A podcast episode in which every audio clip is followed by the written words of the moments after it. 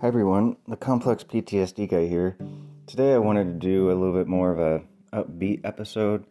This episode doesn't have anything to do with PTSD or complex PTSD. It's simply about a really great show that I found that has brought me a lot of joy and maybe you'll like it too.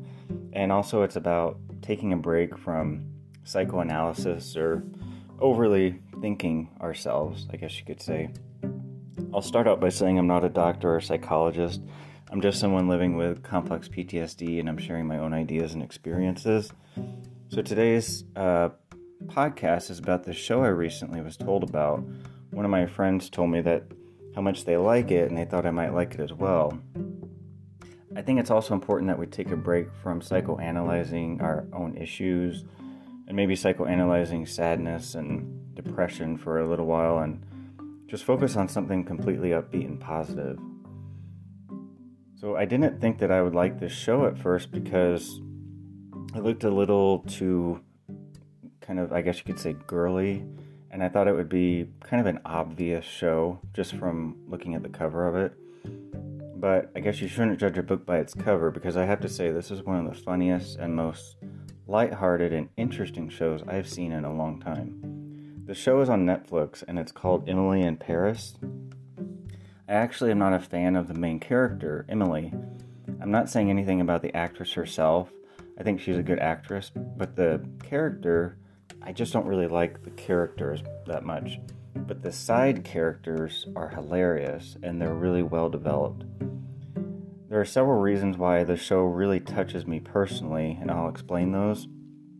For one, they incorporate so much French language into into the show partly because the main character is really bad at speaking French.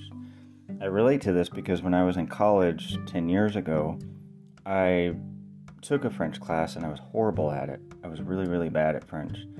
But this show actually makes me want to give the language a try again.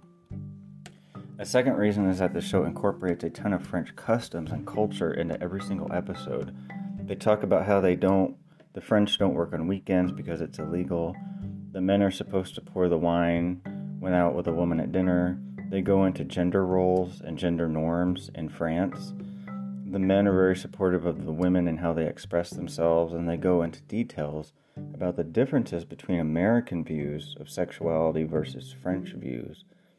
There are married couples who basically openly have affairs, and they explain how this is viewed in the world of, in relation to business in France.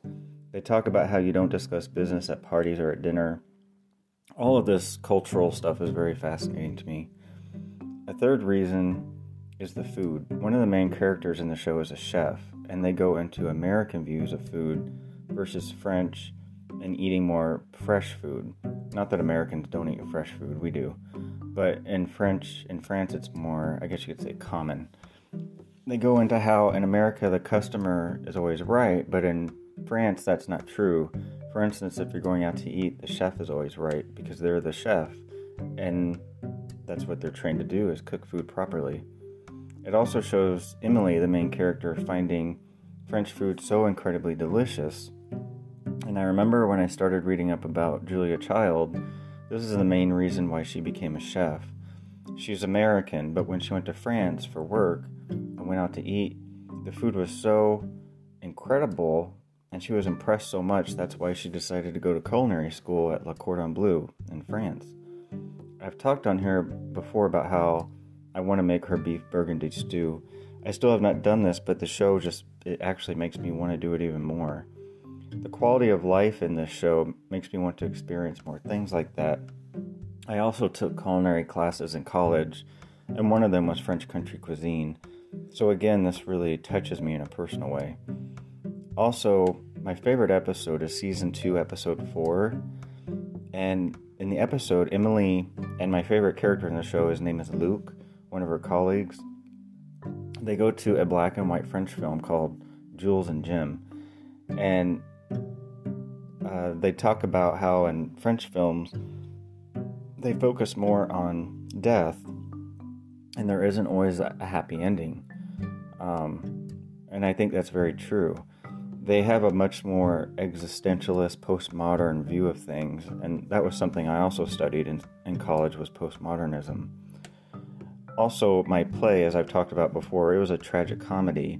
It didn't have a happy ending. It had a a hopeful aspect of the ending, but the ending also had a really horrific part that happened. It was all like a learning experience, basically. And I like how they focus on there's no fairy tales in life, no matter how you want to look at it. Emily in the show is very much into kind of the American fairy tale view, and the French people are not at all that way. There's one particular scene in season 2, episode 4, where Emily writes a letter to a woman named Camille. She's telling her that she's sorry about something. Emily's French is so horrible, her writing, that they read it out in the, the bad French language that she's written it in, and it's a really funny scene. A lot of this reminds me of this movie I recently watched. It's actually an Italian movie called The Eclipse, which I think is pronounced La Classe or La Eclisse. Um, it's very much an existentialist postmodern type movie that came out in the early 1960s. Anyway, the show itself is kind of the show Emily in Paris is kind of a combination of three different shows. One of those shows would be Sex in the City. Sex in the City. It's also very similar to a show called Absolutely Fabulous, which is my favorite show ever. It's also similar to a movie called Midnight in Paris. It's kind of all three of those put together, but it's very well done. I have to say, the show itself could easily be done. Um, it could literally be done where it's just Emily's boss and her two colleagues, Luc and Julien. They're Emily could easily just be a side character in the show. The Frenchmen in the show are my favorite part of the show. The men are hilarious. They are the main reason I watch it. I also told a friend who's watching the show, I definitely relate more to French mentality than American views on things, and I think I'd kind of forgotten that. I've always been this way since high school. I don't know why that is, but my perspective is just very different in relation to marriage, relationships, taking time to enjoy the day, being mindful about things, including food, and not rushing through life. They discuss all of this on the show. One last reason I love this show is that it incorporates France itself. I studied and wrote about the French Revolution in college, and I studied 18th century French philosophy. I studied Robespierre and Rousseau, Voltaire, Danton, Olympe de Gouges. I've also loved the French scenes in the movie John Adams, where Benjamin Franklin has a French lover.